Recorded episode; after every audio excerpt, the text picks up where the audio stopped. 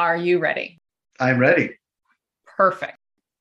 Thank you for joining us on The Change Artist, where we bring our listeners stories and great advice for leading and following through change from business leaders who are making a difference in their organizations. I'm your host, Alyssa Cox, and here on The Change Artist, our motto is if change is the only constant in life, then let's do it better. And this season, we're focusing specifically on psychological safety. What is it? How do we create it? And how does it help us build change resiliency on our teams and in our organizations?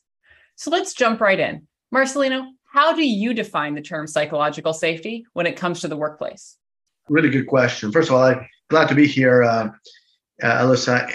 I, I, I, like the uh, the definition that my good friend Timothy Clark uses uh, of psychological safety as an environment of rewarded vulnerability. Right. In other words, a, a, a place or a relationship or an environment where being yourself isn't costly. Uh, and that, that's that's uh, the definition that uh, that he uses. He probably would explain it better than I would. I, I, like it because when you talk about change in the workplace, and every organization is undergoing some kind of change. I mean, that's that's the constant, right? It follows that for change to be very effective, people need to be able to contribute to, to that change, as opposed to just being led. They need to contribute to that change. People that in organizations where where people are just waiting to be led are too slow. That's not sustainable. And so to engage people in meaningful change, to engage people in actually creating change, it requires that people feel safe to, to contribute to that change. And that requires a uh, an environment of rewarded vulnerability where I can be vulnerable, I can be myself, I can put my ideas out there without being punished. Wow, there is a lot to unpack there, and we are definitely going to dig into this. Now, for those of you who don't know him, Marcelino Sanchez is a managing partner at Agilityze and a sought after practitioner, trainer, coach, facilitator, and speaker. He is dedicated to increasing the change agility of individuals and organizations. Now, I want to dig into something you said around rewarded vulnerability. When we talk about reward, what kinds of rewards are we talking about here?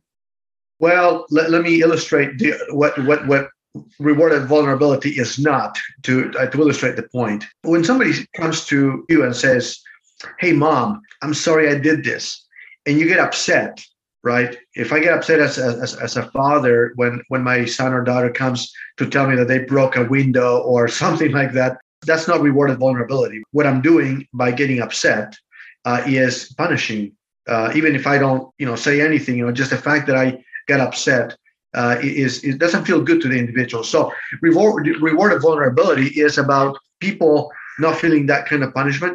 That doesn't mean that, that they are not held to account. That, that, that's not what it means. It means that when we hold people accountable, it doesn't feel like a punishment, right? So let me give you an example of children and family relations.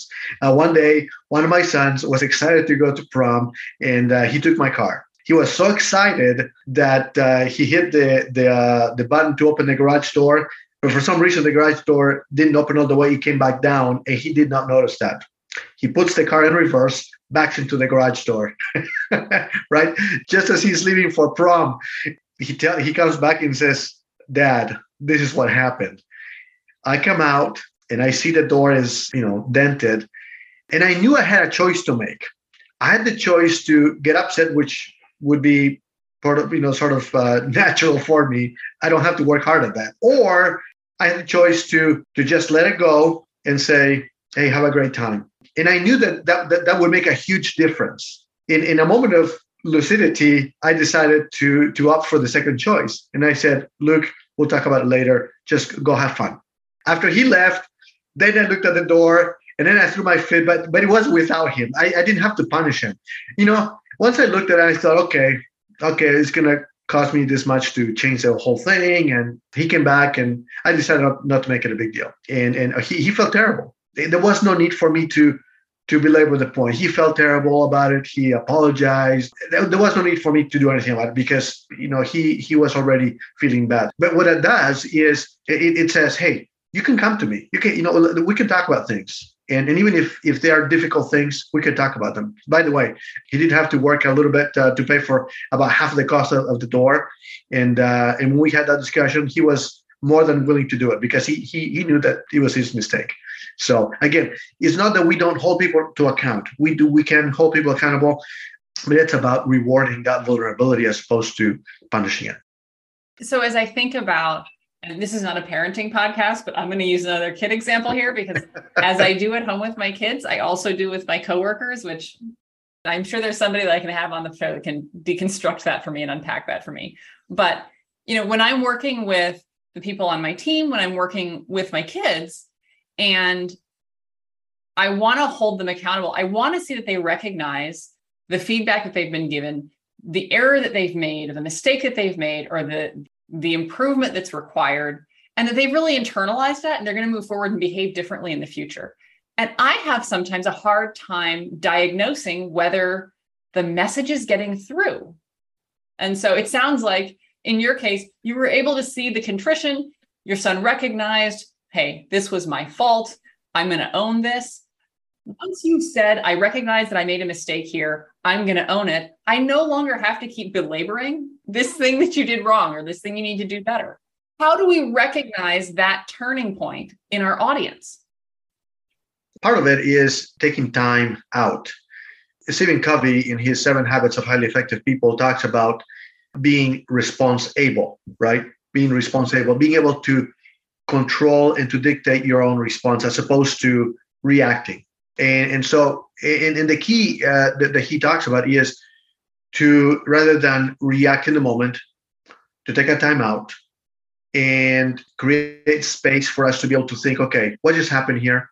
Uh, what's you know what am I feeling? What's my reaction? And rather than than take it out on the individual, being able to come back with a response that is more responsible, more more responsible. And and to me that that makes a huge difference. Let me give you an example. When I was very young in, in my career, first job out of college, I was entrusted with a, a, big project and it was a big deal. And I made a mistake. I totally underestimated the level of effort required to use an outside consultant. And when I realized that, I knew I was going to be over budget by a lot. And I felt terrible. I, I went to my manager to confess and I said, I made a mistake. We're going to be over by a lot of money. What I thought was a lot of money, you know, now looking back, I realized it wasn't that big of a deal in the big scheme of things. But to me, it was a big deal because I was trying to prove myself as a young professional. And my manager, to her credit, she she did not react. She said, "Thank you for letting me know. Let me think about it." So she makes she made that space, right? And then we we came back to to, discuss it. By the way, I was afraid I was going to get fired right there and then. When we started the discussion again, she was very composed. She was never upset, at least not that I could tell. Uh, and we talked about it. And she said, okay, well, what do we need to do? And, and she engaged me in, in coming up with a solution.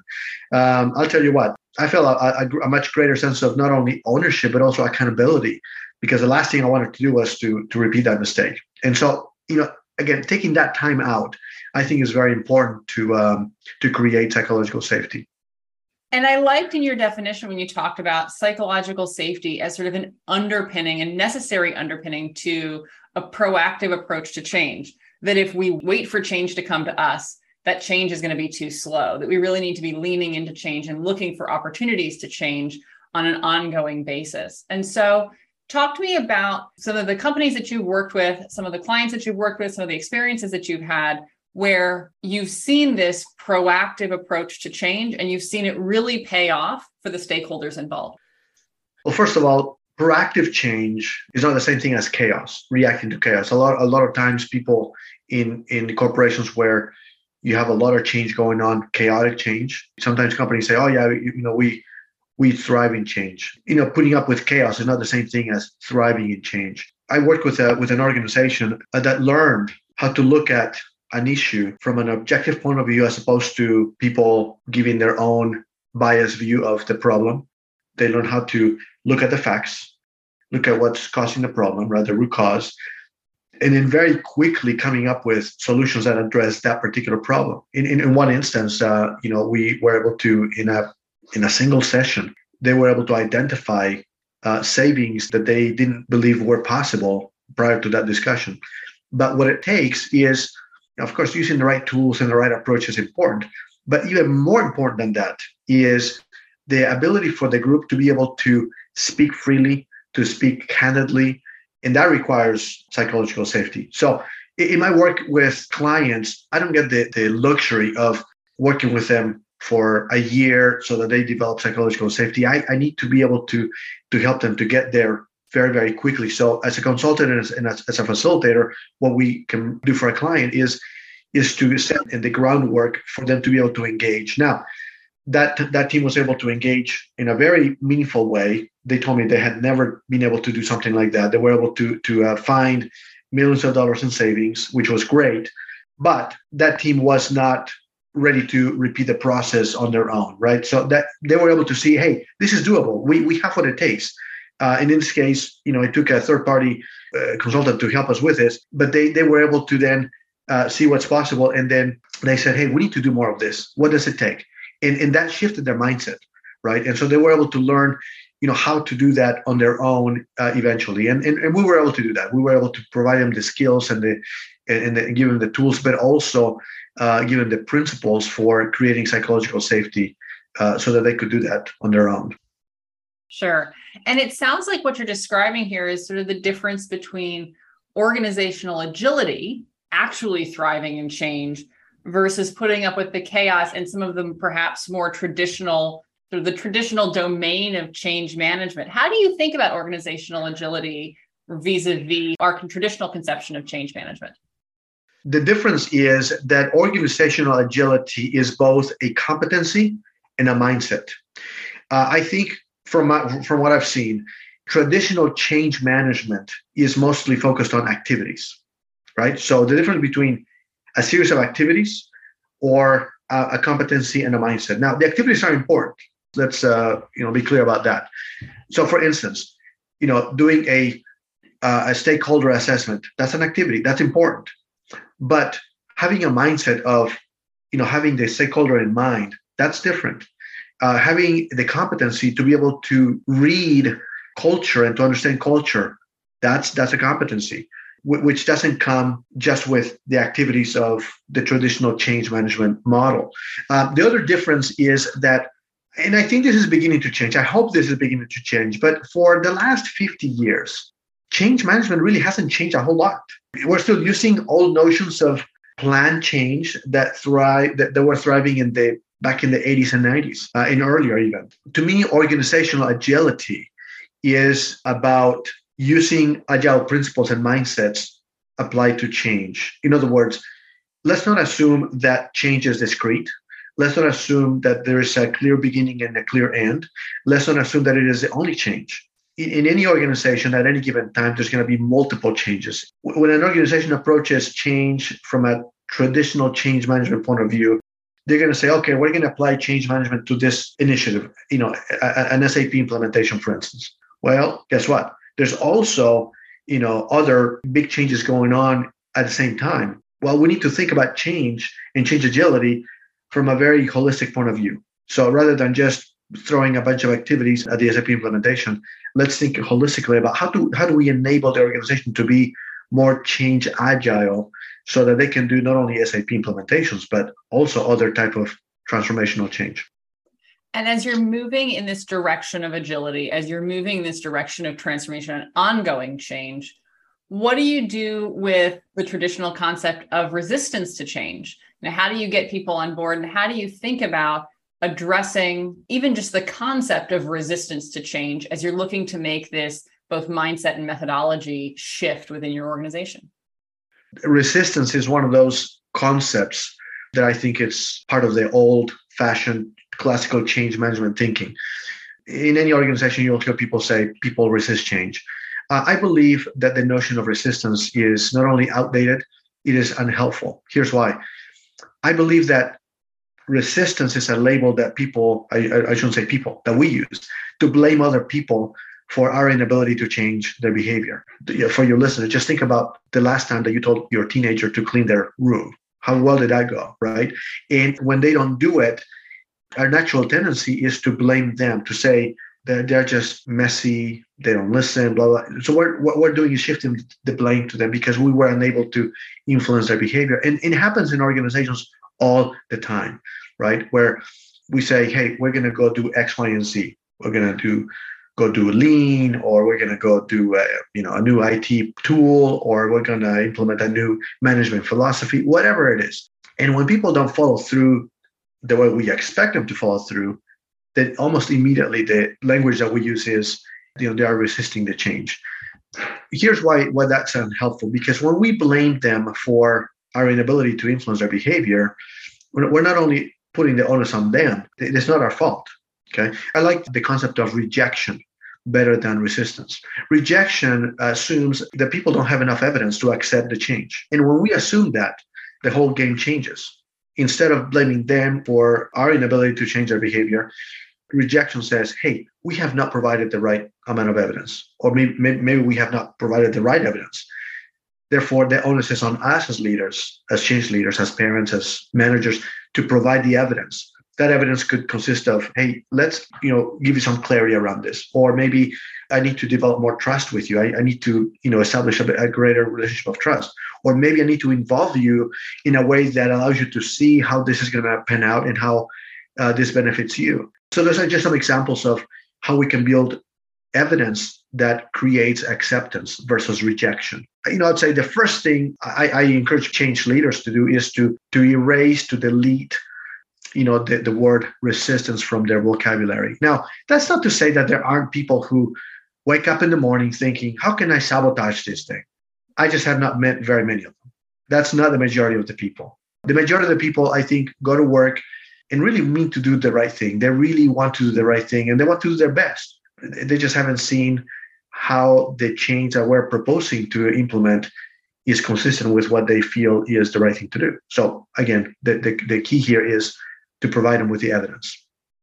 And I like this contrast and compare on language between rejection and resistance, right? Because a lot of the literature on psychological safety delves into psychologically safe environments being those where we can provide feedback, provide pushback on the work, but it's not personalized. Yes. You're not being personally attacked right. when somebody tells you the work needs to be better or we need to go about this in a different way. And resistance feels like a descriptor of a person as opposed to rejection of a specific piece of change or a specific change behavior, which then brings us back to let's talk about the work and puts rejection of change back into the confines of, of a psychologically safe arena as opposed to resistance which can be personalized.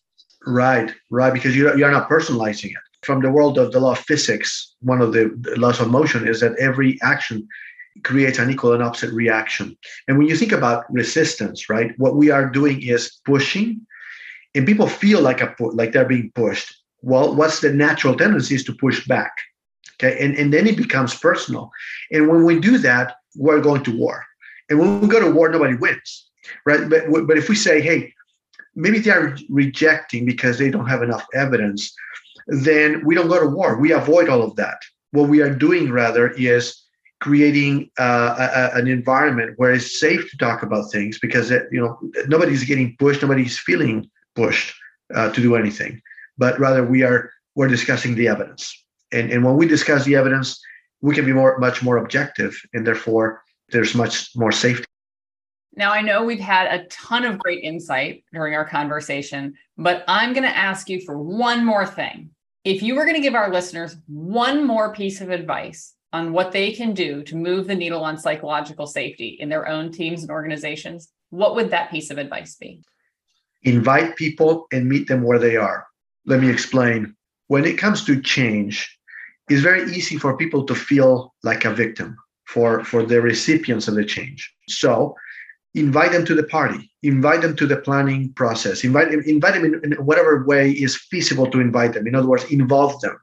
And then rather than you expecting them to come to you, you go to them. Literally, one example might be we identify the stakeholders. I go to their office and I say, hey, you know, you know this this is going on. What what do you make of it? What what's what, what's your take? Right? I, I want to understand where they are coming from, so that then I can meet them where they are.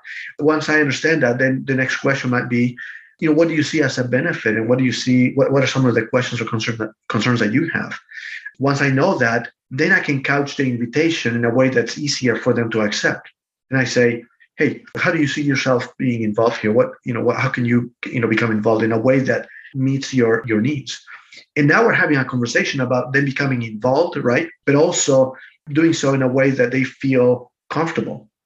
Because if I just invite them to come to the to the party and say, "Hey, come get involved," but they feel uncomfortable because they don't feel safe, uh, that invitation may not be accepted. So I need to invite them, but also meet them where they are by understanding uh, where they're coming from. And it, it is really as simple as having conversations, opening conversations with them. One uh, quote that I like, can't remember the author. The, the quote is, "If you want change, change a conversation." Right? Change can begin by asking different questions, and once you change that conversation, it's much more feasible, much more possible, probable that people will say, "You know what? I'll come along with you." I love that. Well, thank you, Marcelino. I know I've learned a lot today, and I'm sure our listeners have as well. Now, if our listeners want to connect with you directly or learn more about Agilityze, how should they go about doing that? Agilityze.com is our website. Uh, and my email address is Marcelino, M A R C E L I N O, at agilityze.com. Agilityze being spelled like agility with a Z E at the end, agilityze.com. Perfect. And we will be sure to include those links in the show notes.